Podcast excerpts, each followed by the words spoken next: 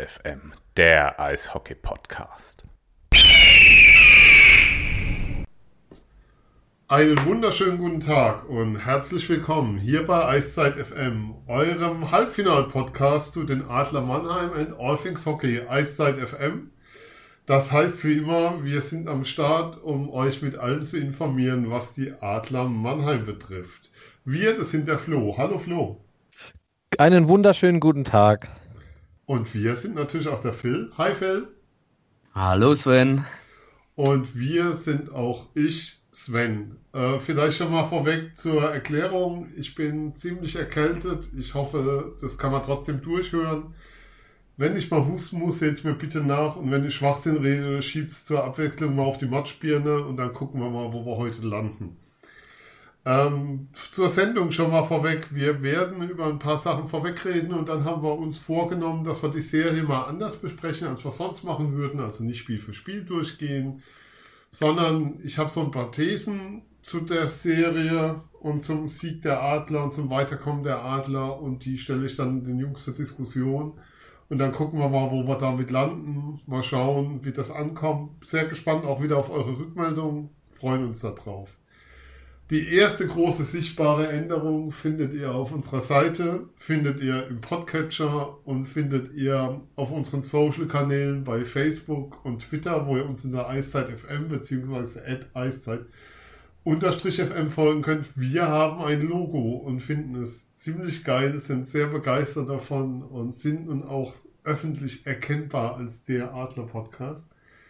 Dafür nochmal einen großen, großen Dank an Michael Schröder, der da ganz viel Arbeit und Zeit reingesteckt hat. Nochmal lieben Dank. Ähm, sind mächtig stolz drauf. Jetzt sind wir komplett, jetzt können wir loslegen. Und bevor wir über die Adler reden, müssen wir natürlich noch über die Jungadler reden, die beim letzten Heimspiel geehrt wurden, die in einem aus ihrer Sicht wohl zu engen Finale deutscher Meister wurden, die DNL gewonnen haben in Overtime gegen die Eisbären Juniors aus Berlin.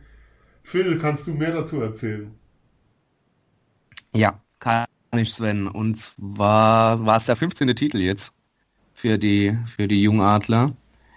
Ähm, erstes Finalspiel in Berlin, klar, sieben, fünf, oh, klar verloren, ähm, waren da ja auch verdientermaßen die, äh, der, die schlechtere Mannschaft.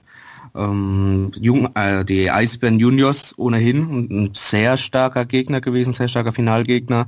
Auch kräftig aufgerüstet, ne? Kräftig aufgerüstet, muss man dazu sagen, mit ähm, Maximilian Adam in der Abwehr und Charlie Janke dabei gehabt, der jetzt auch gestern ähm, im Viertelfinalspiel gegen Wolfsburg für die für die Eisbären gespielt hat.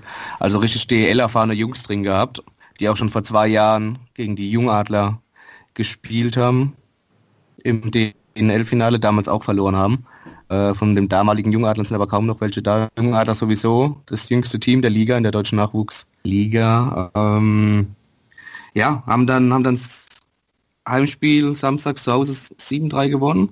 Auch überleben und haben schon am vergangenen Sonntag ein richtiger Finalschlacht, muss man schon sagen, geleistet, geliefert mit den, mit den Eisbären. Ähm, schnell 2-0 hinten gelegen, Anschluss erzielt, dann sogar das 3-1 bekommen. Sind auch in die erste Drittelpause dann zwei Tore nochmal gemacht.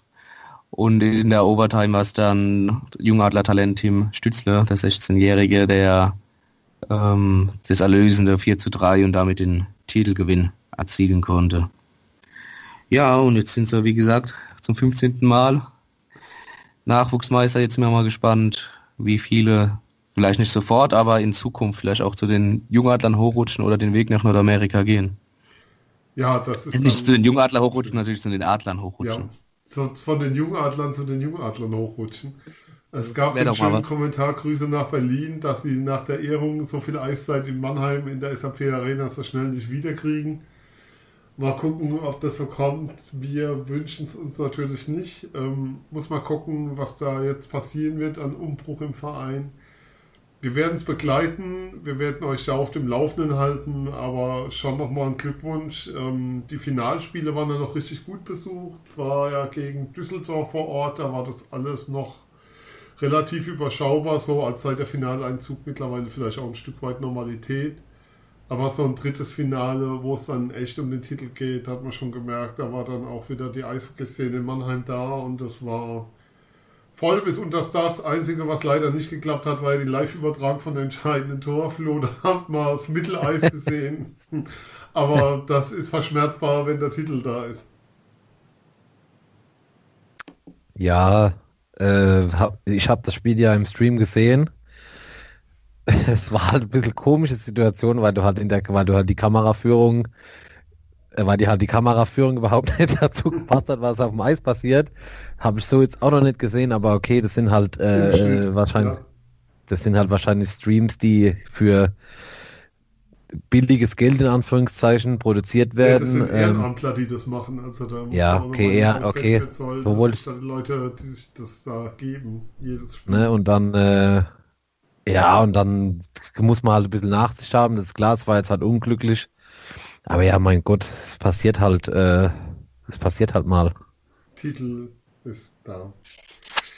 Phil, du warst gestern, wir nehmen Samstag, 24. März auf, der Tag nach dem Halbfinaleinzug und dem, fünf, dem vierten Sieg der Adler in der Viertelfinalserie bei den Ingolstadt Panthers. Wie war denn so die Stimmung danach bei den Spielern? Du warst vor Ort eher ausgelassen, total freudig, happy oder schon auch mit dem Blick darauf, es geht weiter? Ist erst ein Anfang, ist erst ein Schritt. Ja, in, in der Reihenfolge. Also die, die Jungs waren schon erleichtert. Man hat gemerkt, dass eine, eine Last auch irgendwo abgefallen ist. Natürlich auch freudig, aber auch erschöpft. Also die, die Serie war ja auch sehr anstrengend, sehr eng, sehr physisch geprägt auch. Ähm, darauf kommen wir später bestimmt auch nochmal zu sprechen. Und ähm, ja, wir waren froh, dass es geschafft haben und auch gerade mit Blick auf die sechs Olympiahelden, die wir im Kader haben, tun, tut es ganz gut, dass er jetzt auch schon nach fünf Spielen überraschenderweise die Serie beendet haben. Überraschenderweise mit Blick, wenn man vorher auf die Serie geguckt hätte. Hätte wohl keiner gedacht, dass diese Serie schon nach fünf Spielen endet. Ähm, ja, und Bill Stewart hat den Jungs auch heute, sprich Samstag und morgen am Sonntag freigegeben, damit sie einfach mal durchatmen können und den Kopf auch frei bekommen. Ja, dann das, das leitet wunderbar über zu dem Thema, was wir schon zur Einleitung gesagt haben. Ich habe hier ein paar Thesen mir mal so am Rande der Serie aufgeschrieben. Lass uns noch mal anhand derer diskutieren. Flo, die, die erste These von mir lautet, Ingolstadt Mannheim ist die beste aller vier Viertelfinalserien, also Eishockey-technisch. Ja, würde ich hier nicht widersprechen. Das wäre jetzt auch mein Thema gewesen, so äh, war das allgemein für mich eine Serie, die ich in den letzten Jahren gesehen habe, äh, wo ich sagen muss, die war relativ gut, die war relativ ausgeglichen. Es hätte jederzeit in die andere Richtung fallen können, das Ergebnis. Äh, die Adler hatten natürlich auch vor allem im Spiel 4 Glück, dass, dass äh, sie das Spiel noch drehen konnten. Und auch gestern, wenn wir gerade bei Thesen sind, wenn ich mir da überlege, wenn Ingolstadt das Spiel vielleicht in der Verlängerung noch gewonnen hätte, weil am Schluss war es ja doch nochmal relativ knapp, hätte vielleicht die Serie auch nochmal kippen können, wenn die Ingolstädter dann morgen äh, mit dem Oberwasser nach Mannheim gekommen wären. Ja, aber allgemein stimme ich ja da voll zu. Ähm, für mich eine der besten ausgeglichensten Serien in den letzten Jahren, die ich gesehen habe in der DL. Seit Mannheim Berlin letztes Jahr. Hust.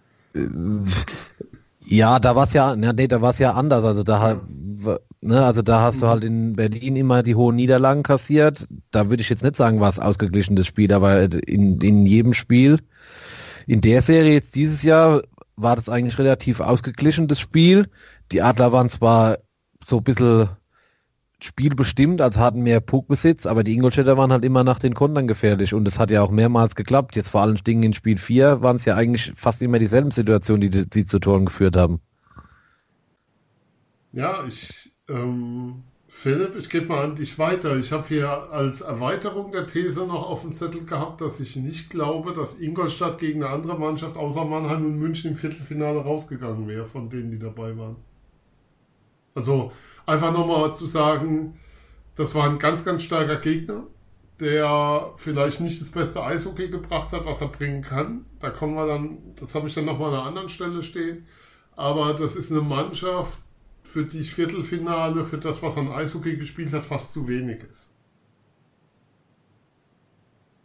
Ja, ja, es war ja schon vor der Serie klar, dass je nachdem, welche Mannschaft rausfliegt, ob jetzt Ingolstadt oder Mannheim, die beide ja eine riesen Aufholjagd hingelegt haben seit Anfang Mitte Januar, ähm, es wäre, wenn, wenn man ausscheidet. Jetzt hat es Ingolstadt getroffen, die, das muss man, wie du richtig gesagt hast, auch betonen, gutes Eishockey gespielt haben, sich halt auf ihre Konter spezialisiert haben und die sehr, sehr gefährlich und schnell vorgetragen haben in allen fünf Partien. Ähm, ja, ob sie jetzt nur gegen Mannheim oder München gescheitert werden, möchte ich mal dahinstellen, weiß ich nicht. Dafür aber sind da, um einfach mal so natürlich, rauszuhauen. Natürlich, aber, aber ähm, ja, Ingolstadt hätte mit der Verfassung der Mannschaft auch verdient gehabt, Halbfinale zu spielen dieses Jahr. Aber Mannheim war in der Serie auch ganz klar die bessere Mannschaft. Im Endeffekt, auch wenn die Spiele alle eng waren, sicherlich nicht unverdient, dass Mannheim weiter ist und, und so ist der Sport und Ingolstadt darf ab jetzt dann zuschauen. So ist das. Ja, ähm, wir wünschen schönen Urlaub, schönes Stadion-Abschlussfest. Kurz mal die Frage, ähm, das Freibier haben sie bekommen, habe ich, hab ich gehört. Ähm, es gab ja wohl irgendwo so eine Dezibelmessung, wenn es fünfmal über, glaube 90 Dezibel kommen, dann gibt es Freibier. Das haben sie gestern geschafft, ne? Das haben sie gestern geschafft ob es schon direkt vor Ort jetzt Freibier gab oder bei der Abschlussfeier, weiß ich nicht, soweit ich, ich mitbekommen habe. Bei der Abschlussfeier dann erst. Also die Adlerfans haben nach der Partie noch lautstark das Freibier eingefordert, weil ohne sie wären die Ingolstädter ihrer Meinung nach nicht über die 90 Dezibel gekommen. Äh, Hasen aber dann doch leider, was Freibiermäßig angeht, dann auf dem Trockenen, wie ich das mitbekommen habe bis zum Schluss. Ja, vielleicht gibt es da in Mannheim ja doch noch was zu feiern irgendwann, da warten wir dann mal ab. These 2. Die Adler hatten ihre Top-Reihe, während Ingolstadt keine hatte. Sprich, ähm, die Reihe um Olber, von der kam von Ingolstadt zu wenig, um die Serie für Ingolstadt drehen zu können. Also sprich, äh, die Adler mit ihrer Top-Reihe, die ja nur nicht mehr um Colaric und Adam hautet, sondern Deschard und Plachter und jetzt hänge ich gerade Wolf. Wolf? Entschuldigung. Oh Gott. so total weg gerade. Ähm, wir waren präsent in allen Spielen, waren da, während Ingolstadt ähm, die Top-Leute von den Top-Leuten zu wenig kamen, als ein entscheidender Faktor. Ja, ist vielleicht, ist vielleicht, ja, das stimmt, wobei ich fast das noch ein bisschen erweitern würde. Jetzt sind mir bei den Adlern ja auch noch äh, wenn du jetzt gesagt hast, die Adam Kolaric-Reihe ist nicht die Top-Reihe, die ist mir eigentlich, wenn man das auf dem Niveau sagen kann, am negativsten aufgefallen, weil die halt nach hinten nicht so gut gearbeitet haben. Und vor allen Dingen komme ich immer wieder auf das Spiel 4 zurück. Da hattest du immer in dem, dem Spiel das Gefühl, wenn die auf dem Eis waren, hat es halt hinten immer gebrannt. Das mag nur so ein Eindruck gewesen sein. Ähm, aber dann gab es ja noch die Reihe mit Phil Hungeregger, die äh, hat ja auch noch da rausgeragt. Also mhm. ich würde es nicht so vielleicht äh, mit einzelnen Reihen vergleichen wollen, zwischen Top-Reihen, sagen wir es mal so, sondern dass die Adler hat in jeder Reihe, bis auf die eine erwähnte, vielleicht die die Leistung gebracht haben, wenn nicht sogar überperformt haben, was man jetzt vielleicht nicht so erwarten konnte sehr lustig. Das habe ich hier als, ich nenne es mal 3 stehen oder 2b stehen. Dass sozusagen ja, vielleicht, genau, vielleicht, ja. ja. Vielleicht, so, wenn man so formuliert, dass die Adler in äh, gewissen Sturmreihen überperformt haben und die Ingolstädter vielleicht, ja, weiß ich nicht, ob, ob man jetzt sagt, ich muss jetzt ehrlich gestehen, ich habe jetzt in der Hauptrunde nicht so viele Spiele von denen gesehen. Ob die dann unterperformt haben, weiß ich nicht, ob man das so formulieren kann, aber was ich jetzt, äh, wenn ich jetzt sehe, was der Christian in der Vorschau auf Ingolstadt gesagt hat, äh, und was sie dann aufs Eis gebracht haben, da war ich schon ein bisschen enttäuscht. Ja, also diese Nummer, ähm, dass die Adler, dass da alle rein performt haben, ist schon ein Thema. Also ich habe, wenn du mit Ingolstadt sprichst, dann kommt die auf das Spiel 1 und reden, schwärmen vor allem über die vierte Reihe, die da ganz stark war an dem Tag. Oder auch, ähm, ja, und dann gab es halt andere Spiele, da kommen wir dann auch noch zu. Ähm, ich habe da noch ein paar Sachen für euch über, so ein paar Sachen liegen, wo wir uns nachher gerne nochmal, wo ihr mir zustimmen könnt oder auch nicht. Aber die Kadertiefe kam schon zum Tragen, auch in der Form, dass alle rein ihren Anteil hatten und das in der Crunch-Time. dann auch Radicke und King und Ullmann auf dem Eis waren und nicht unbedingt die Spieler, die du da sonst siehst oder erwartest. Also es war schon so, dass die Kadertiefe der Adler in voller Buch zum Tragen kam und auch voll die Qualität aufs Eis gebracht hat. Genau, ich denke genau das Wort äh, Kadertiefe ist, ist, es, ist der Schlüssel, weil ähm, Ingolstadt wohl nur diese eine Top-Reihe hat im Großen und Ganzen, wobei mir Elsner Braun-Reihe auch gut gefallen hat, wobei ich hätte, muss man dazu sagen, der Trainer von Ingolstadt auch gerne immer rum, die Reihen gerne umgeworfen hat. Ähm, ja, aber die, die Top-Reihe, die sie wirklich hatten, ähm, hatten die Adler größtenteils gut im Griff. Mhm. Und Ingolstadt hatte vielleicht das Problem, dass sie gar nicht genau wussten, wer ist denn jetzt die Top-Reihe, wo müssen wir jetzt besonderen Augenmerk legen, weil ähm, alle vier Reihen ähm, performt haben. Und die vermeint und ironischerweise die vermeintliche Top-Reihe mit Gotch, Choleric und Adam ähm, nicht so zum Zug kam, vielleicht aber auch, weil es Ingolstadt nicht so zugelassen hat. Deswegen das gleiche auch auf der anderen Seite, wenn man sagt, äh, die, die Top-Spieler von Ingolstadt haben underperformed, ähm, ja, die, vielleicht haben die Adler auch einfach nicht mehr zugelassen. Ähm, Bill Stewart hat auch gesagt, klar, Choleric noch kein Playoff-Tor, er wird aber auch von den Ingolstädtern eng gedeckt, besonders schwer gemacht. So machen wir es mit Darren Oliver aber auch.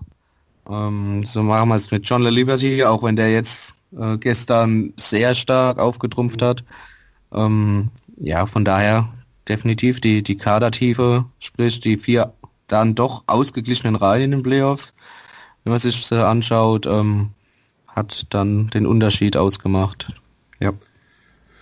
Und das alles zum Tragen kam. Ich habe auch gerade nochmal reingeschaut. Ähm, also, wenn ich mir so erinnere, was wir vor der Serie gehört haben über Kreustin, über Stapleton, das sind genau. ja Spieler, Kreilinger, ähm, Taticek. Also, da läuft ja einiges rum bei Ingolstadt, was schon einen großen Namen hat im Eishockey. Es ist ja nicht so, dass sie irgendwie drei Spieler haben, hinten dran fällt es brutal ab, wie man es jetzt bei beispielsweise Krefeld hat oder so, sondern schon die haben ja auch vom Etat her einen sehr, sehr breiten Kader und da ist viel Qualität da. Aber es kam eben nicht so aufs Eis, oder beziehungsweise die Adler haben es auch nicht zugelassen, ähm, dass sich diese Qualität, die Ingolstadt ja hat, von den Namen her, von den Spielern her, entsprechend entfalten konnte. Also das ist schon, glaube ich, der große Unterschied gewesen, dass auf der einen Seite ein Team war, wo viele Spieler ähm, Impact gezeigt haben, viele Reihen Einfluss hatten, ähm, viel gebracht haben, während es bei Ingolstadt zu wenige Spieler waren, die dann im Endeffekt ähm, ja, Impact hatten. Flo. Ja, es ist, schwierig, ist irgendwie schwierig, so das so ein bisschen fest, fest zu machen, weil, mh, mm, wie soll ich das jetzt formulieren? Ich war von den anderen wirklich positiv überrascht, was sie auch auswärts gespielt haben vor allem in dem Spiel 1 äh, ist es ja jetzt nicht unbedingt normal, dass man als Auswärtsmannschaft so rauskommt. Ähm, und ja, was ich, was ich eben schon gesagt habe, mit den vier Reihen habe ich natürlich jetzt mehr drauf geachtet wie bei Ingolstadt, äh, ja. was mich halt total positiv überrascht hat, wie die Reihen halt nach hinten oder wie die halt gearbeitet haben, ja. Auch was du angesprochen hast, wenn die Reihe Ullmann äh, King Gradicke, als Gucci verletzt war, also die haben ja eine, wie soll ich sagen, die haben ja jetzt eine ganz andere, eine ganz andere Einstellung an den Tag gelegt, wie in manch, wie in vielen Vorrundenspielen. Wenn man jetzt auch gestern wieder oder in den letzten Tagen äh, nochmal gelesen hat, ja, unter äh, Simpson keine Einstellung gezeigt. Also das war ja ein wirklich, da, da ist ja noch ein Unterschied zwischen Tag und Nacht, ist ja wirklich noch harmlos, wenn man das so sagt. Ja. Philipp, willst du ergänzen? Ich höre so ein Rauschen. Naja, alles alles, Alles gut soweit, ja. Okay. Aber um, ähm, ja, ich kann, ich kann Flo da auch nur beipflichten, also auch wenn man Christoph Ullmann gestern wieder gesehen hat, der war bissig, der hat gecheckt.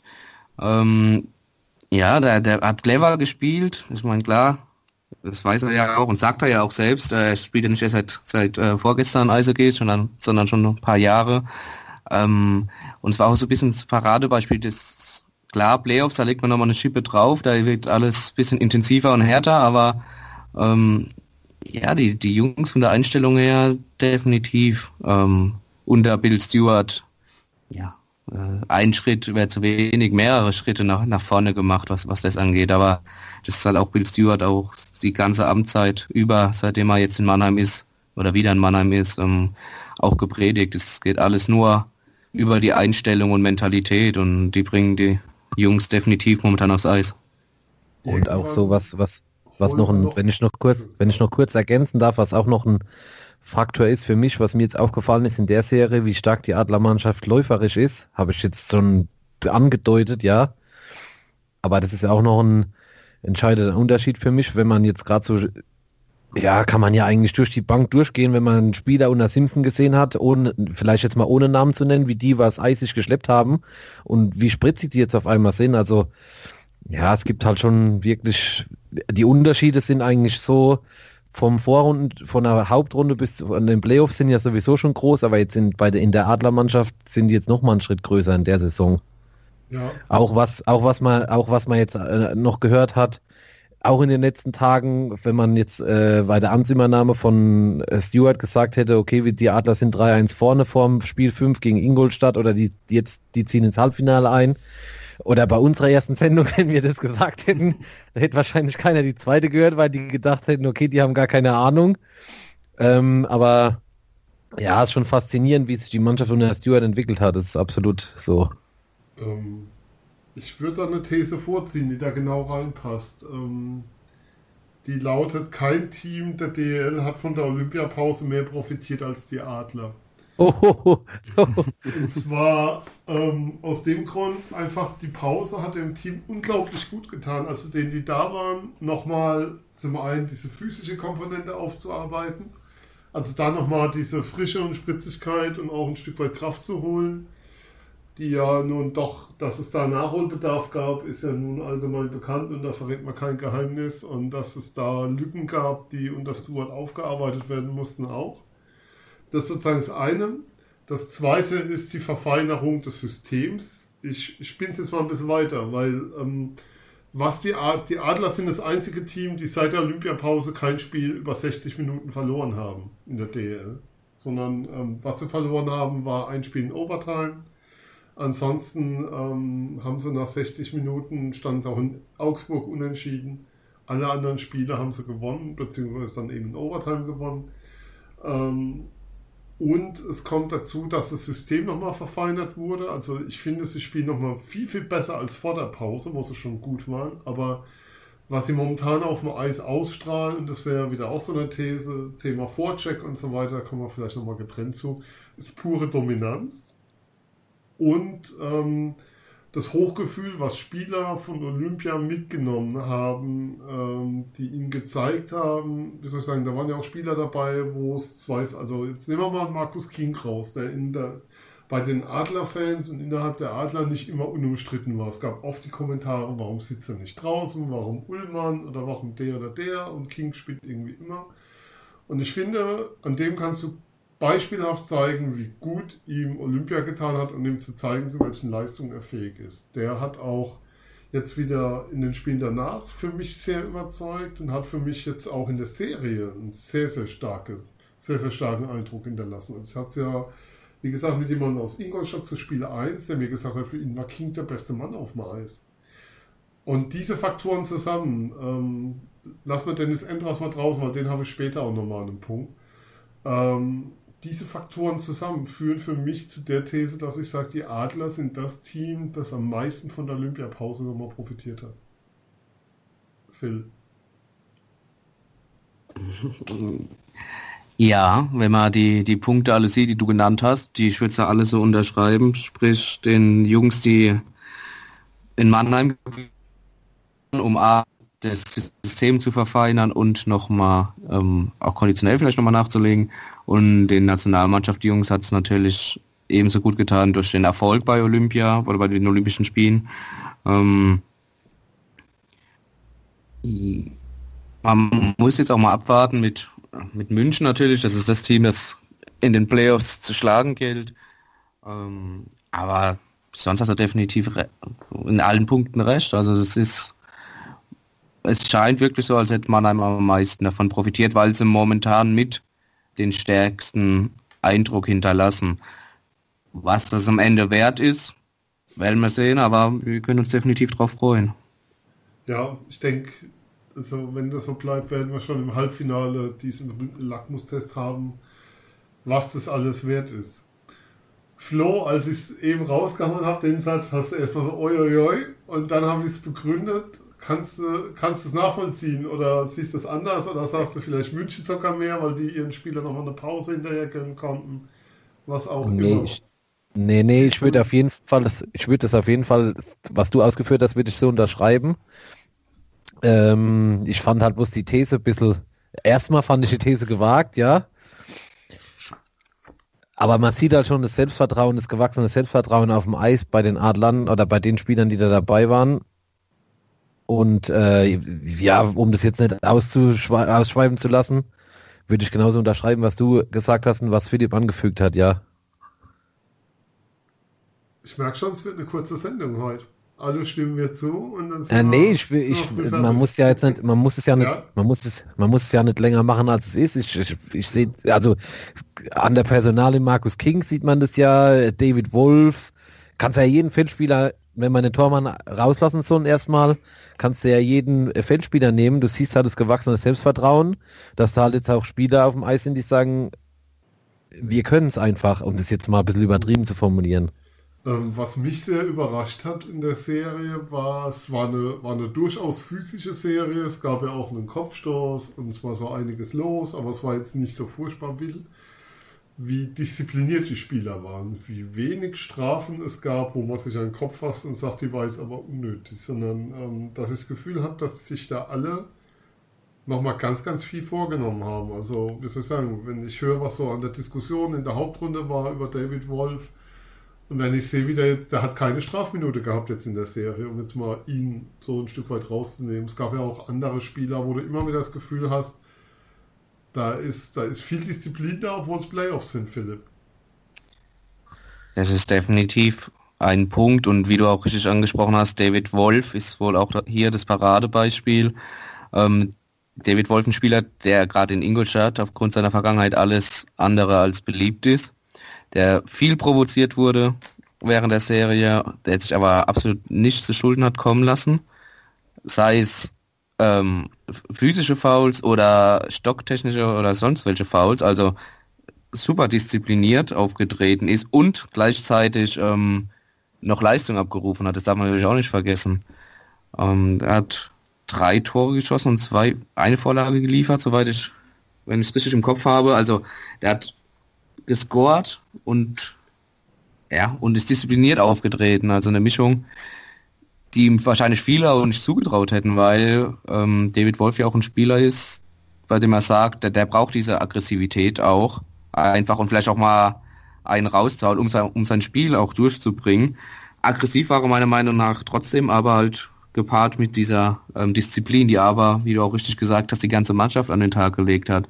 Gerade ähm, durch, das durch die manchmal überharten Aktionen, die Ingolstadt einfach gebracht hat, ähm, haben sich nie aus ihrem Konzept bringen lassen und haben auf sportliche Art und Weise größtenteils immer geantwortet. Und das, ja, das verlangt einem definitiv auch äh, Respekt ab, weil man es wahrscheinlich so auch mit Blick auf die Hauptrunde nicht erwartet hätte, sage ich jetzt einfach mal. Nee, mein Standardsatz ist ja immer ähm, von wegen, wenn es ein Team gibt, das unnötige Strafen nimmt, dann schreien die Adler ungefähr fünfmal hier und du denkst jedes Mal so, um Gottes Willen, nee, aber Flo, das war, war bemerkenswert, fand ich. Wirklich Ja, bemerkenswert. Ist ja auch, ist mir jetzt gerade eingefallen, was wir vor der Serie erzählt haben, von wegen unnötige Strafen nehmen und sollte, solche Sachen. Das ist ja alles überhaupt nicht eingetreten in der Serie. Ja, die Experten, aber wir haben alle drei auf den Sieg der Adler in der Serie getippt, wollte ich nochmal Ja, okay. ja, gab okay, aber das sind halt so Faktoren. Genau, das sind aber so Faktoren, wo man dann halt sieht, äh, ja, passiert halt, äh, oder äh, die Playoffs ist halt wirklich ganz anders, aber ich war, was Philipp schon ausgeführt hat, auch total überrascht, dass, äh, und es gab so viele Situationen, die du äh, abseits des Fernsehbildes, wenn du in der Halle warst, gesehen hast, wo Wolf provoziert wurde und einfach aber nichts gemacht hat. Was ich dann aber auch bemerkenswert fand gestern, ich weiß nicht, ob ihr das schon gesehen habt, äh, gehabt, äh, ob ihr das schon gesehen habt, so muss es richtig heißen. Beim Handshake dann äh, hat sich ja Pettig und Wolf, haben sich ja Pettig und Wolf dann nochmal äh, kurz unterhalten und ich hatte nicht so den Eindruck, dass sie sich jetzt gleich äh, den Helm vom Kopf hauen. Es ist halt auch äh, bemerkenswert, äh, dass man das dann, nachdem man die Serie äh, gewonnen hat bzw. verloren hat, so miteinander umgeht, weil während der Spiele auf dem Eis gab es ja schon die eine oder andere Provokation. Vor allen Dingen vom Pelle gegen Wolf. Das fand ich auch, ist mir jetzt so aufgefallen nach dem Spiel, fand ich auch bemerkenswert. Glaube, ja, das zeichnet, sorry Sven, ähm, das, das zeichnet die beiden, sowohl Pellig als auch Wolf aus. Ähm, die, die sind hart auf dem Eis und äh, bekriegen sich auch notfalls 60 Minuten lang oder länger mit Overtime. Aber sie respektieren sich aber auch gegenseitig unglaublich. Wenn, wenn das beides fair abläuft äh, von beiden Seiten, dann, ähm, dann ist der Respekt definitiv da und es war bei den beiden auch der Fall. Ja, ja. Das ist, glaube ich, auch so ein Punkt, der, der das dann eben ausmacht, dass klar ist, sozusagen auf dem Eis geht es hart zu. Und da gibt es auch, wie soll ich sagen, ich glaube, wenn die Cable Guys da unterwegs wären manchmal und das alles ungeschnitten rausging, wäre es nicht ganz so jugendfrei, sondern dann lief das irgendwie ab 22 Uhr, wenn überhaupt. Und mit ganz vielen Piepen, aber danach ist es dann okay. Und gerade diese, ich nenne es immer Raubeine, sind ja dann schon so, dass danach dann, dann eher Ruhe ist. Also dass man eben, man weiß ja auch um die Rolle des jeweiligen Spielers und weiß darum, wie man den dann kriegt. Und das ist schon ja, fand es insgesamt sehr bemerkenswert, wie Ingolstadt damit umgegangen ist, also auch wie die aufgetreten sind. Das war absolut in Ordnung. Wie war's denn, gab es da in der Halle irgendwas noch oder war das auch so, wie es sich dargestellt hat, dass man das Gefühl hatte, da ist alles sehr, ja, also wie soll ich sagen, in Ort respektvoll einfach, nenne ich es mal. Phil. Waren Sie jetzt gestern Abend? Ja. Ja, ähm, klar. Die typischen Scharmützel gehören natürlich dazu, dass man dem Gegner noch, einen schönen Urlaub wünscht und ein Halbfinaleinzug Gebühren feiert. Ähm, aber sonst ist das alles, ist alles ruhig abgelaufen. Das, wie es im Eishockey aber auch ähm, normalerweise immer der Fall ist. Also das, ja, da, da, da gibt es eigentlich nach dem Spiel nichts, was an groß an Aggressivität oder, oder sonst irgendwas, wie man das vielleicht aus dem, aus dem Fußball kennt. Von daher alles, alles, alles im Rahmen, absolut. Ich komme mal mit der nächsten These an, beziehungsweise mein Spieler der Serie. Jetzt, jetzt fällt er gleich, glaube ich, vom Stuhl. Äh, Dennis Endras habe ich nochmal extra erwähnt, um das gleich zu sagen. Äh, Garrett Festerling. Impact ohne Ende. Ähm, wichtige Tore. Gerade das 3-3 am Dienstag. 3-3 war es am Dienstag. Ein unglaubliches Ding ähm, extrem wichtiger Spieler, was ähm, entscheidende Pässe anging, was Aufbau anging. Ganz anders als letztes Jahr, als die Reihe um Wolf Festerling in Playoffs eigentlich überhaupt nicht zu sehen war. Und so, ja, wo du dich gefragt hast, so, hallo, äh, wozu wurden die geholt? Und für mich der Spieler mit dem, mit dem Impact, der mich auch wirklich sehr überrascht hat. Deswegen für mich Garrett Festerling der Spieler der Serie. Flo tue ich mich sehr schwer mit Herausheben eines Spielers in der Adlermannschaft, muss ich ganz ehrlich sagen. Äh, Ist erlaubt. Ich gebe dir, ich gebe dir, ich gebe dir, ich gebe dir in, in, in Sachen Festerling total recht, das stimmt, weil es ja auch ein Spieler ist, der ein bisschen, ja gut, in, in dem Adlerkader und in der Reihe, die er spielt, in der er jetzt gespielt hat, ein bisschen unterm Radar fällt normalerweise, gebe ich dir recht, aber ich tue mir schwer mit Herausheben eines Spielers, weil Mm, bis auf das, was ich vorhin angedeutet habe, dass die Reihe Colaric Adam Gotch auf dem Niveau ein bisschen abgefallen ist für das, was die anderen gebracht haben, tue ich mir schwer, ein Spiel herauszuheben, ganz ehrlich. Es ist absolut okay. Wenn es um... Endlich stimmt mal jemand nicht zu, ist ja auch mal was. Wenn es um Leistungssprünge geht, ähm, also ich, ich, bin da auf Losseite, also was, was Herausheben einzelner Spieler angeht, ähm, tue ich mir auch schwer, weil echt das eine geschlossene Mannschaftsleistung war. Die Tiefe des Kaders, vier Reihen, das haben wir ja schon besprochen, wirklich funktioniert hat. Ähm, aber was jetzt die Leistungssteigerung angeht vom, vom der Hauptrunde zu den Playoffs, dann ist Festerling, aber genauso wie Daniel Speer, abzu, meiner Meinung nach absolut Spache, bitte. der Sprache. Grüße an Adrian an der Stelle, der uns ja ähm, zu nennen. Und ähm, ja, aber genau, es ist er auch zu nennen, weil ähm, auch mit Blick auf die, auf die letztjährigen Playoffs gegen Berlin von, von Westerling, wie du auch schon richtig gesagt hast, Sven war da ja leider gar nicht zu sehen, was auch in Hamburg schon mal öfters der Fall war. Hauptrunde top, Playoffs leider flop. Ähm, ist jetzt gar nicht der Fall. Also wirklich nochmal noch mal ein einen Sprung nach oben gemacht auf der Leistungsleiter, wenn man es so nennen möchte. Ähm, ja. Aber es ist schön, dass wir in Teamgedanken waren. Wir sind ja auch alle drei Eiszeit FM und wir heben nicht einen raus. Es gibt zwar immer einen Mann der Sendung, also zumindest wenn die Tipps kommen, einer, der immer daneben liegt, aber ansonsten ist es hier Teamwork. Und so halten wir es dann auch, was die Bewertung anging. Ähm, entscheidender Faktor für die Adler in den Playoffs kann ihr Vorcheck sein, habe ich hier stehen.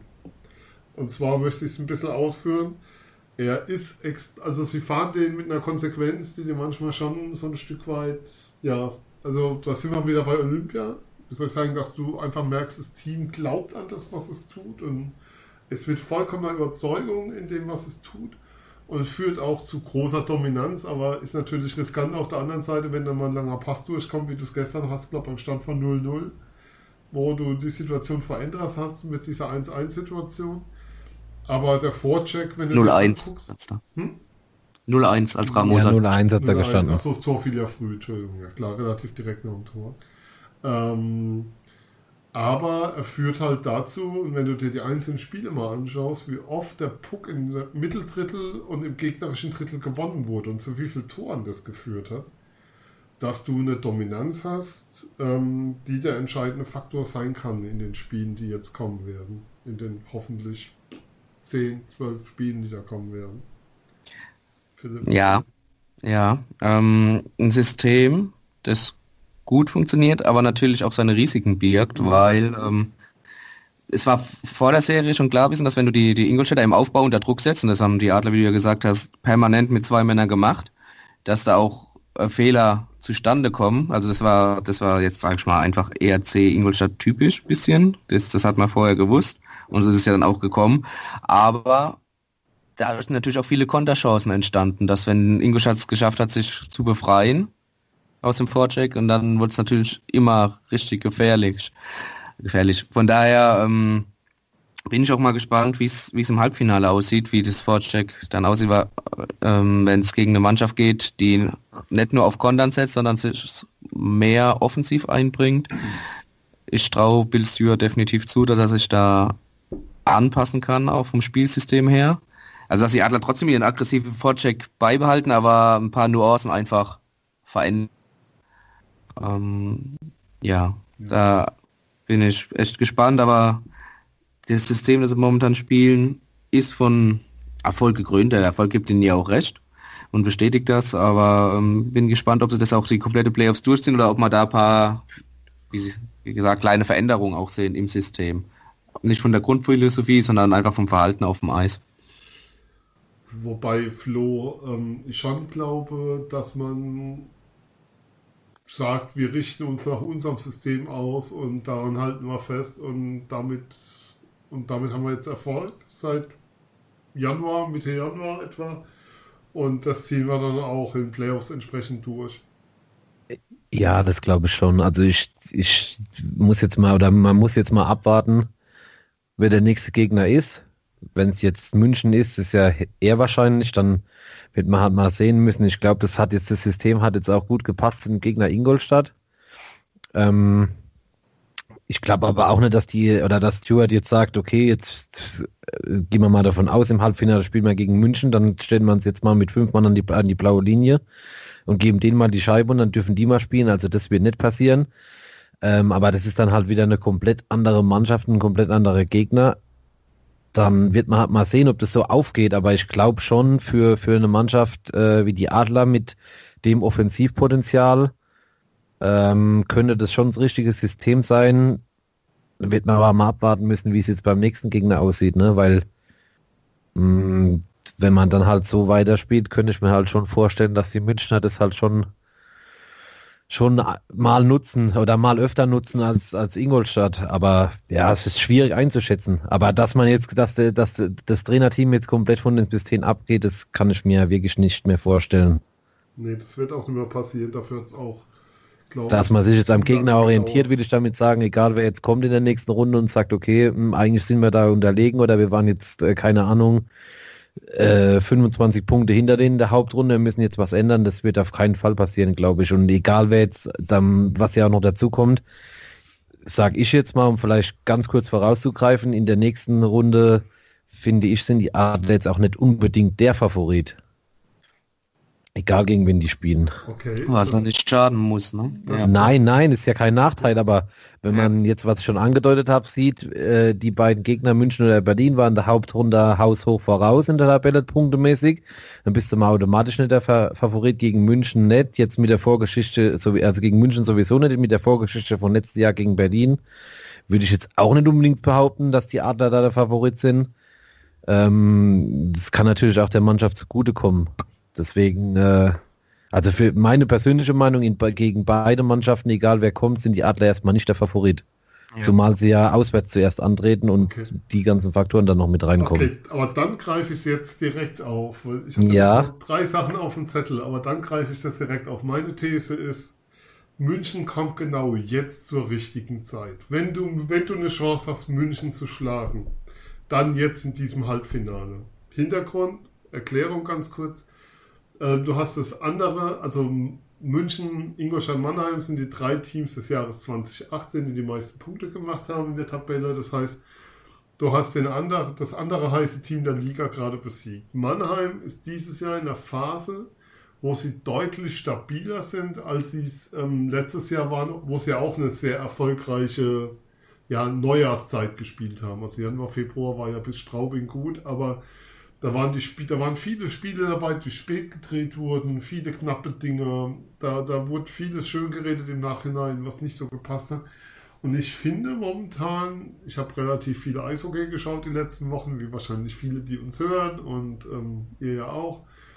Und ich habe kein Team gesehen, wo ich denke, die können die Adler nicht schlagen. Also für mich sind sie ich sag mal so, gegen München sind sie Außenseiter, ja. Aber gegen Berlin wären sie für mich definitiv kein Außenseiter, weil was ich von Berlin gesehen habe, hat mich in den Playoffs bisher nicht überzeugt.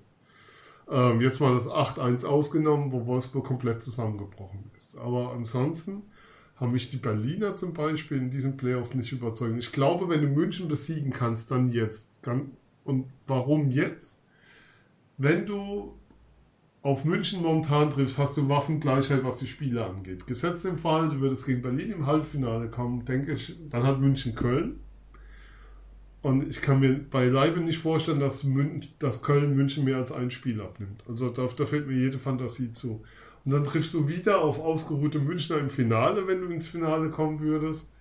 Und hast selber wahrscheinlich mehr Spiele in den Knochen. Die Reisestrapazen dazu nach Berlin ist ja doch nochmal ein eine andere Ecke zu fahren ich glaube, in der momentanen Form ist München für Mannheim schlagbar. Punkt. Interessant. Ja, nee, interessant. Dann, ja. Zumal mich München auch nicht besonders überzeugt hat gegen, gegen Bremerhaven an vielen Ich, ich glaube, was halt, ich glaube halt, was ein Faktor ist da, das hat man jetzt auch gegen Ingolstadt gesehen, das hatten wir ja auch, glaube ich, mal angedeutet in der Vorschau, dass sich die Art da halt gegen Mannschaften, die jetzt offensiv mitspielen, viel leichter tun. Auf der anderen Seite, wenn ich jetzt in der Vorrunde halt gesehen habe, wie München da die Spiele dominiert hat, hat, natürlich kann man das jetzt nicht unbedingt eins zu eins vergleichen. Waren tue ich mir gegen die Adler, ne?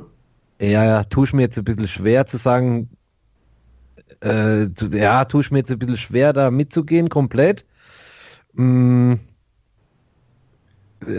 ja, wie gesagt, ich, ich, ich tue mir ein bisschen schwer, da mitzugehen komplett. Sagen wir es mal ja. so, lassen wir es mal so stehen. Nein, kannst du gerne. Hallo, wir sind hier zum Diskutieren. Äh, ja, ich weiß nicht, wie ich das jetzt äh, äh, konkret formulieren soll. Ich finde halt schon, München ist schon noch eine, schon noch ein Schritt den Adlern voraus. Und ich tue mir halt schwer zu sagen, okay, jetzt sind die Adler nach drei Jahren mal wieder im Halbfinale und jetzt spielen wir vielleicht gegen den zweifachen deutschen Meister. Und jetzt haben wir da eine Chance, die rauszuhauen. Das ist halt, äh, ja, ich, ich glaube halt, dass jetzt die Chance groß ist, wie sie diese, die, diese Saison nicht mehr sein wird und wie sie auch ähm, ja, die letzten Jahre nicht war. Also ich glaube München, ich glaube schon Mannheim ist ein Stück weit näher an München dran, als das andere Teams in den letzten Jahren der Fall waren zurzeit. Weil ich sie wirklich, ähm, das Mannheimer Eishockey momentan ist so gut wie seit Joe Ford nicht. Punkt. Philipp? Ähm, Ob es jetzt ja, so gut ist, wie es seit 2015 ist, weiß, weiß also nicht, ob man das eins zu eins hier. Man muss ja auch mal was bieten. Ja, klar, wir, wir, versuchen auch hinterher zu klettern gerade. ja, ähm, weiß nicht, ob man das sogar eins zu eins vergleichen kann.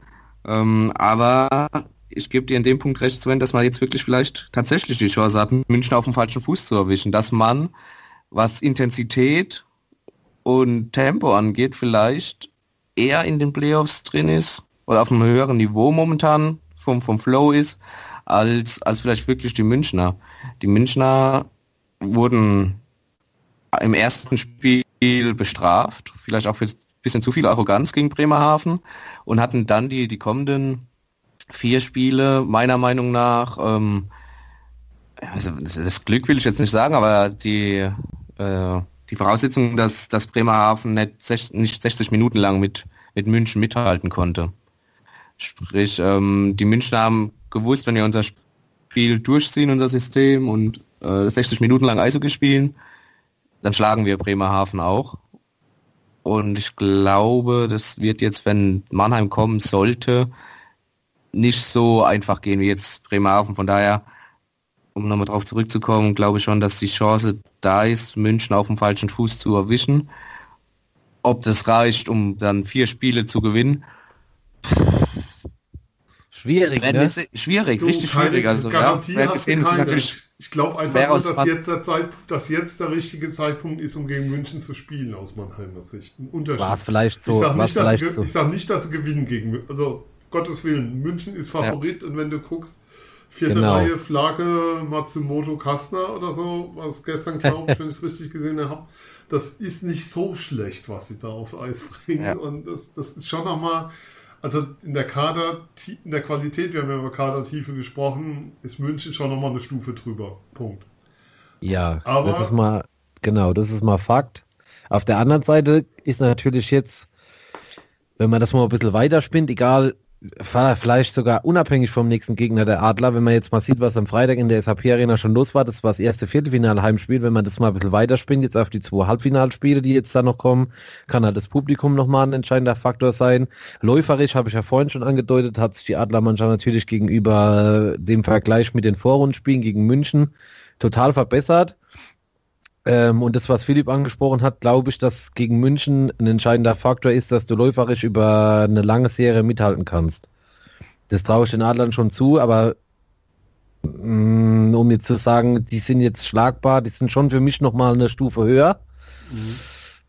Anzusiedeln wie die Adler und auch der immer noch der Favorit, obwohl sie sich jetzt gegen Bremerhaven jetzt nicht so durchgespielt haben, wie man es vielleicht erwartet hat, aber äh, auch die Mannschaft kann sich ja noch steigern. Von daher wird man halt mal abwarten müssen. Vielleicht kommt ja alles ganz anders und die Adler kommen doch gegen die Eisbären. Also von daher. Ja, und da wären sie für mich, ähm, das können wir dann gerne jetzt sozusagen als nächsten Punkt diskutieren, Favorit.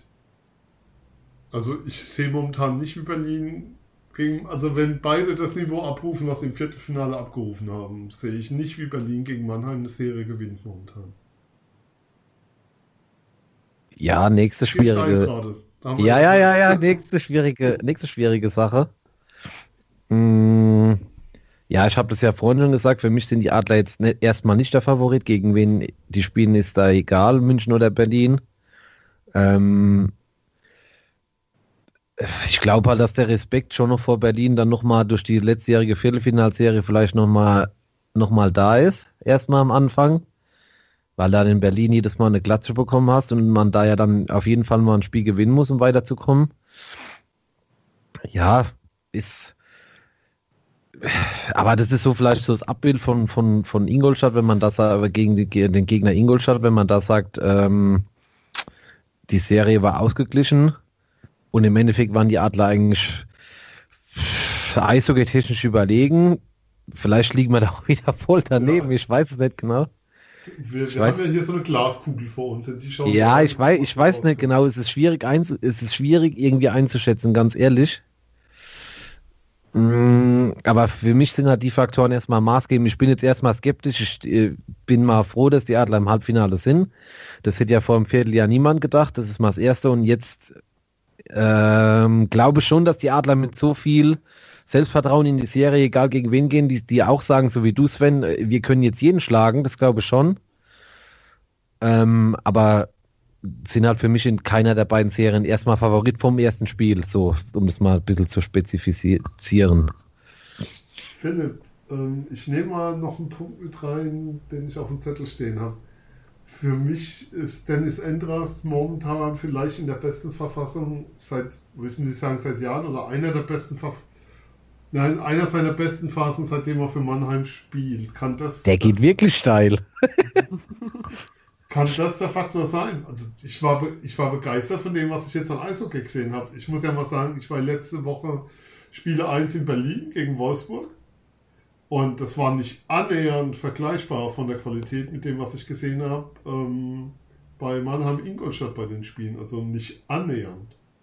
Das ja. war das war zwei Klassen schlechter. Also das war, als hätten die Teams nicht diesen Extragang geschaltet, den du in den Playoffs hast. Das war für mich, es war jetzt nur ein Spiel und die anderen habe ich am Fernseher gesehen, aber das war eine Serie, wo ich gedacht habe, so, pff, jo, ähm, wenn ich Playoff-Hockey sehen will, gucke ich Ingolstadt Mannheim. Hm. Ist vielleicht auch der Tatsache geschuldet, ähm, dass mit Ingolstadt und Mannheim tatsächlich die beiden heißesten ja. Team der, der, des Kalenderjahres aufeinander trafen. Also das dass da, ich kann noch einen raushauen, wenn er wollt. Also ich habe noch was zu bieten.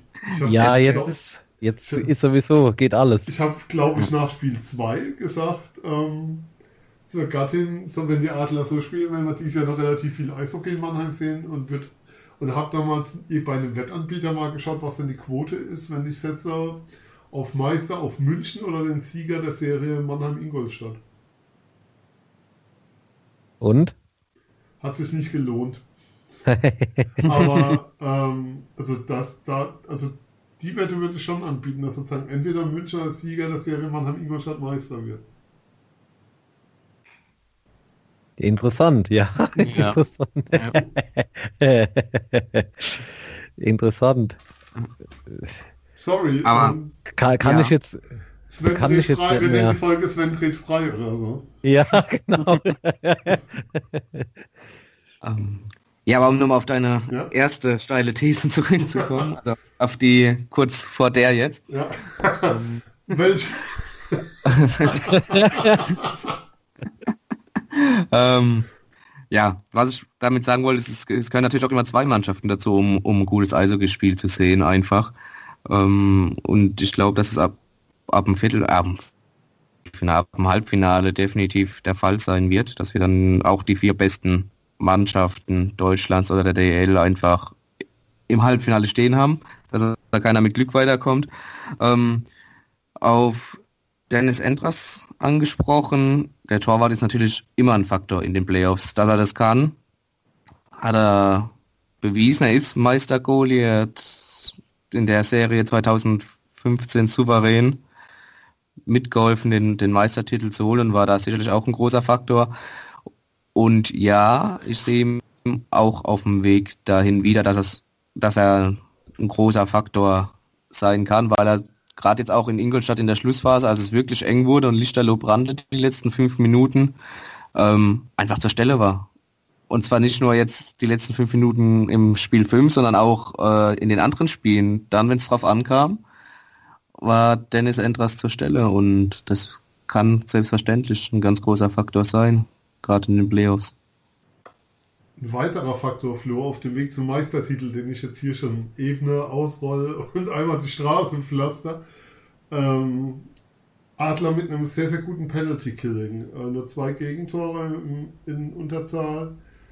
Keine, da hat sich auch was verändert, fand ich schon nochmal. Also mir hat das Panel, das, das Unterzahlspiel der Adler sehr, sehr gut gefallen. Tiefe Box, einer fuhr immer raus hat den Spieler oben, meistens Keustin, massiv gestört im Aufbau. Ähm, Ingolstadt mit wenig Ruhe. Das sah auch sehr, sehr, also momentan sieht erstaunlich vieles ziemlich gut aus und da gehört PK absolut dazu. Ja, andererseits können wir das Powerplay noch verbessern. Also das war, fand ich jetzt in der Serie jetzt nicht so gut, weil wenn du das noch gekonnt hättest, dann wäre es vielleicht wirklich eindeutiger ausgegangen. Also das kann man jetzt genau in die andere Schiene stellen. Das man stimmt. ich gebe dir recht. Genau, ich gebe dir, ich gebe dir recht. Das Penalty Killing war gut. Äh, da gehe ich jetzt vielleicht ganz kurz zurück nochmal auf die äh, Sonderfolge mit Christian, weil er ja Koistin da erwähnt hat. Das wäre ja voll das Monster von der blauen Linie, um das mal zu übertreiben. Das werden die Adler ja auch gewusst haben und die haben echt gut zugestellt. Ähm, Ja, da kann man ja sagen, haben sie bestimmt in der Unterzahl auf das ausgerichtet, was Ingolstadt spielen wollte. Hat immer auf Keusin, der dann die Schüsse nimmt. Mm, aber ja, auf der anderen Seite ist halt Powerplay noch verbesserungswürdig. Das muss man dann halt auch so sagen, wenn man das Penalty Killing anspricht muss man halt auch über das Powerplay mal reden, weil das fand ich jetzt phasenweise, vor allem in, den, in dem Spiel 3 in Ingolstadt in der Verlängerung, hat es ja eher behindert ja, als diese geholfen. Minuten, das war, das war einfach schlimm. Ja, und da, äh, ja, gerade in dem Spiel ist, man, ist die Mannschaft ja in 2-3 Konter reingelaufen, wo man das Spiel hätte entscheiden können, beziehungsweise die Serie ja fast schon, also da muss man dann auch drüber reden. Deswegen äh, stimmt, Penalty Killing ist gut. Aber das Powerplay muss man halt echt noch verbessern, wenn man, auch wenn man jetzt gegen München äh, die Serie gewinnen will oder auch gegen die Eisbären, muss man sich halt wahrscheinlich im Powerplay noch steigern. Phil, was siehst du denn noch an Steigerungsmöglichkeiten? Wo muss man noch besser werden? Hm, wenn es Steigerungspotenzial noch gibt, dann definitiv in der Chancenauswertung. Oder der Chancenauswertung, was heißt Auswertung? Verwertung natürlich. Ähm, da haben die Adler doch recht viele Hochkaräter liegen gelassen. Nicht nur im Powerplay, sondern auch bei 5 gegen 5. Ähm, wobei ich sagen muss, dass ich das Gefühl hatte, dass ähm, die Adler ab Spiel 4 oder sprich ab der 35. Minute in Spiel 4 ähm, Timo Pielmeier dann doch geknackt haben. Mhm. Und ähm, dementsprechend auch zu, zu Torerfolgen gekommen sind. Also in, das war kein Zufall, dass sie dann in Spiel 4 fünfmal treffen und jetzt gestern in Spiel 5 viermal. Ähm, da haben sie definitiv schon einen kleinen Schritt nach vorne gemacht, aber du hast auch gestern ähm, in Ingolstadt wieder gute Chancen liegen gelassen. Also wenn du da die, die Hochkaräter nutzt im, im ersten Drittel, dann kann es auch gut und gerne mal 4-1 für Mannheim stehen nach dem ersten Drittel, das muss man hier so deutlich sagen. Oder wenn auch ein Luke Adam 10 Minuten Verschluss seinen guten Alleingang gründet, bei dem er alles richtig macht bis auf den Abschluss, mhm. ähm, dann ist da auch 10 Minuten Verschluss das Feuer endgültig in, in Ingolstadt aus und führst du 5-2. Also neben dem Powerplay sehe ich in der Chancenverwertung und um noch einen Punkt vielleicht hinzuzufügen, auch vielleicht in manchen Defensivsituationen, sprich abräumen vor dem eigenen Tor. Dass das man einfach, einfach, dass man einfach, einfach mal hinten rausspielt, das stimmt, ja. Ja, aber ich meine auch, direkt vom Tor war, dass man da auch einfach mal aufräumt. Ähm, mhm. Ingolstadt hatte oft die Chance, nochmal nachzu, nachzugehen und nach, äh, nachzuschießen und nachzustochern. Ähm, das, das lief zwar schon besser, aber ähm, meiner Meinung nach auch ein bisschen schwankend in der Playoff-Serie. Also die haben Spiele gehabt, da war es richtig gut vom eigenen Tor, aber dann auch wieder, wo sie äh, zu viel zugelassen haben, was, was Nachschüsse angeht. Das sind so für mich die, die zwei, drei Punkte, wo, wo man nochmal ansetzen müsste, ja. Wollen wir über die Schiedsrichter gestern nochmal reden, die, die, letzten zehn Minuten? Ein Penalty, der keiner war, ein technisches Tor nicht gegeben, eine Strafzeit, die keine war gegen King, oder wollen wir es lieber lassen? Wir, wir, wir können mal über die Schiedsrichter in den ersten beiden Spielen reden, das war nämlich unterirdisch, dann bin ich froh. dann bin ich froh, dass die getauscht wurden. Äh, und die beiden, die sind ja dann wirklich in den folgenden drei Spielen fast gar nicht aufgefallen, was ja immer gut ist für die Schiedsrichter, außer gestern, gebe ich dir recht, die letzten zehn Minuten. War da waren schon komische Entscheidungen dabei. Äh, und da hätten die auch das Spiel nochmal entscheidend beeinflussen können. Also das muss man ja klar sagen. Ja, aber ansonsten pff, weiß ich nicht, ob man da jetzt nochmal so nachreden Nein, muss. War jetzt eher, war jetzt auch eher so, nee, aber so eine flapsige Seite kann man, von mir klar, kann man ja mal kurz an, kann man ja ansprechen, spricht ja nichts dagegen. Äh, ich gebe dir recht, die letzten zehn Minuten hatte ich, habe ich auch vorm Fernsehen gesessen und habe gedacht, was machen die jetzt da? Aber ja, okay, ist ja gut gegangen, von daher. Halb so schlimm, ne? Schwamm drüber. Schwamm drüber Nein, nee, das nicht. Also, nee, das nicht. Das nicht. Nee, Quatsch. Aber das muss man halt, also muss man ja auch mal so ansprechen, dass da gewisse Situationen gab, wo du fassungslos, das, wo die Spieler auch bei diesem... habe ich auch noch nicht verstanden, aber irgendwann kriege ich auch das nochmal erklärt. Auch wo, wo der Schaden da, äh, ja. Philipp, korrigier mich, aber der ist ja, glaube ich, sogar aufgestanden und hat wild gestikuliert und hat sich so gefragt, ja, was war das denn jetzt? Was, warum pfeift ihr denn nicht? Ja. Also da muss man sich schon fragen, das meine ich, was ja. haben die denn gemacht? Das war ein klares technisches Tor. Das Tor war leer, der Spieler läuft drauf zu, wird gefault. Punkt also technisches Tor, weil, okay, können wir drüber diskutieren, aber dass es da überhaupt nichts dafür gab, ja, das, das, ist schon ein bisschen komisch. Ja, das war, war definitiv ein Foul, also da gibt es genau. zwei Meinungen. Erstmal ist halt ein Foul. eindeutig, ja. ja, so und dann, ja, und dann auch äh, das mit dem Tor verschoben. Korrekt, gebe ich dir auch recht, Sven. Es gab ein Spiel in den Playoffs, da hat es nicht gezählt. Da war es ein bisschen eindeutiger, aber für mich so von meinem Eishockey-Gefühl her, würde ich sagen, darf das Tor eigentlich auch nicht zählen. Aber, aber alles, ja, mein alles Gott. gut. Alles gut. Das war jetzt nochmal die Fußbewältigung für die Seele. Dann, ähm, ich habe keine steile These mehr, Jungs. Wir sind, Was? Ihr habt, ihr habt, Entschuldigung, dass ich so zurückhaltend war heute. Ihr habt in Zukunft immer vor. Ich ja, Sven, ich würde mir wünschen, dass du in der nächsten Folge mal ein bisschen übers Ziel hinausschießt, wieder ein bisschen so. Ich fand das eigentlich sachlich alles sehr begründet, was ich hier vorgetragen habe. Da war jetzt nichts bei, wo ich äh, nicht drüber nachgedacht hätte, bevor ich es aufgeschrieben habe. Was jetzt aber nicht zu heißen hat. Ähm, die Frage ist natürlich noch, ähm, wir tippen jetzt hier, glaube ich, kein Halbfinale, weil wir einfach Gegner nicht wissen, das wäre blöd. Was wir auf jeden Fall wieder versuchen, ist wieder so eine Vorschau hinzubekommen, wie wir sie auf Ingolstadt gemacht haben. Wenn es München wird, hoffe ich, dass wir wieder den gleichen Gast haben werden mit Christian Bernhard. Da müssen wir mal schauen. Den habe ich noch gar nicht über sein Glück informiert, wenn es München wird. Aber ich denke, das kriegen wir hin. Ähm, die Frage muss natürlich sein, was glaubt ihr denn, beziehungsweise Punkt 1, wen wünscht ihr euch als Halbfinalgegner und was glaubt ihr, wer es wird? Flo. Oh, schwierig, äh, schwierig wünschen. Äh, eigentlich ist das jetzt, es ist jetzt eigentlich egal. Ich würde mir schon gern mal eine Serie gegen München angucken, jetzt gerade im Halbfinale, was da so drin ist, einfach mal um das in den Raum zu werfen und äh, was halt auch vielleicht ein Faktor ist, was ihr auch schon gesagt habt. Vorhin, erstens haben wir, äh, haben die Adler schon gegen Berlin gespielt, letzte, letzte Saison. Das sind die Fahrten sehr weit, auch für die Gästefans. Und äh, das ist vielleicht auch ein Faktor, dass mal, dass München jetzt nicht so weit ist. Und das ist ja auch, München ist ja auch wahrscheinlicher, wahrscheinlicher als Berlin, weil ich mir ehrlich gesagt nicht vorstellen kann, dass die Kölner Haie die Serie noch drehen. Von daher sage ich jetzt mal München.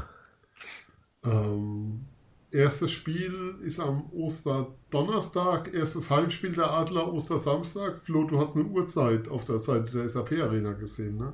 Ja, 19 Uhr steht da und ich würde jetzt mal stark darauf tippen, dass das stimmt, weil man kann ja keine Karten verkaufen mit einer Uhrzeit drauf, die dann am Schluss doch nicht Och. stimmt. Also ja, kann man schon, aber es traue ich jetzt der SAP-Räder und den Adlern ehrlich gesagt nicht zu. Nee. Von ähm, daher würde ich jetzt mal sagen, dass 19 Uhr Ostersamstag stimmt. Phil, dein Tipp und dein Wunsch? Also ich finde es erstmal super, dass man jetzt entweder auf den ersten oder zweiten in den Playoffs trifft, weil ähm, ja, wenn man Sport ausübt, auch passiv dann verfolgt, ähm, möchte man sich ja immer gegen die Besten messen und da finde ich äh, sowohl Berlin als auch München richtig attraktiv. Berlin zum einen auch, weil eine Rechnung offen ist mit den Berlinern. Das ist auch in der Mannschaft so verankert. Das hat ähm, Matthias Blachter gestern auch nochmal mir gegenüber erwähnt, dass, ähm, dass er auch gesagt hat, wir können es nicht beeinflussen, wir nehmen es, wie es kommt. Berlin hätte aber auch was, weil ähm, wir mit denen auch noch eine Rechnung offen haben. Also das finde ich interessant. Und München natürlich als, ähm, als Meister der vergangenen beiden Jahre und vielleicht mit dem Hintergrund, dass man so, wie wir es jetzt auch während der Sendung so, schon gesagt haben, sie vielleicht wirklich auf dem falschen Fuß erwischen könnte, auch sehr attraktiv. Ähm, ja, und komm, lass, lass, lass München kommen, wäre doch, wär doch was. Ich sage jetzt München auch, ja. Ich sag nur, bring them on. Lass uns, ich will die Serie gegen München sehen. Das wird, das wird, glaube ich, somit das geilste Eishockey, was es was in der DL in Playoffs in den letzten Jahren gab. Und ich glaube, viel mehr kann man, kann man dann nicht mehr verlangen von der Serie. Und die würde ich gerne begleiten, gerne sehen. Ich hätte da großen Bock drauf, muss ich einfach sagen. Und ich glaube auch, dass es eine Chance gibt. Ähm, ich würde es jetzt nicht über 50 Prozent irgendwo ansiedeln, aber ich glaube, dass es eine realistische Chance gibt, dass die Adler die Serie gegen München gewinnen können. Punkt. Wunschgegner wäre dann natürlich Berlin, weil die kannst dann, wäre die Finalchance größer oder so. Aber vollkommen egal, ich will, das, ich will diese Serie gegen München sehen. Habt ihr noch was? Habe ich was vergessen? Wollt ihr noch, wollt, habt ihr noch eine steile These, die ihr loswerden wollt? Nee. Weil ansonsten sind wir, nee. sind wir durch. Auf dem Gipfel wunschlos glücklich. Ja. Von jetzt, von jetzt an geht's bergab, weil höher geht's nicht mehr. Ja. Dann sage ich vielen Dank an Flo. Ich danke dir, wie immer. Bitte, bitte. Jedes Mal dieses Bitte, bitte großartig. Ja, ich stehe noch ganz oben auf der Leiter. Es zieht ein bisschen hier oben. Bisschen- Phil, vielen Dank an dich. Sehr gerne, danke dir, Sven. Ich werde jetzt dann noch zur SAP Arena fahren und die Thesen dort an die Eingangstür hämmern. da ist heute Schlagerparty. Übrigens, insofern passt es dann ganz gut. Alter! Oh Gott. Ja, machen wir Schluss jetzt. Mit Michelle Howard Carpendale und keine Ahnung, wer da noch dabei ist. Schlagen, schlagen, Ähm, wer uns Ja. bis jetzt zugehört hat, weiß es wahrscheinlich schon. Ich erwähne es trotzdem nochmal. Ihr könnt uns folgen bei Twitter unter eiszeit-fm. Ihr könnt uns ein Like da lassen bei Facebook eiszeit-fm. Wir verweisen nochmal auf das neue Logo. Das heißt im Podcatcher nicht erschrecken oder bei iTunes, denn da könnt ihr uns abonnieren und hören. Ihr könnt uns bei iTunes auch gerne Rezensionen hinterlassen. Das freut uns sehr. Und ansonsten hören wir uns hier bald wieder. Eiszeit FM, euer Podcast zu den Adler Mannheim und All Things Hockey. Momentan natürlich nur zu den Adler Mannheim. Bis bald.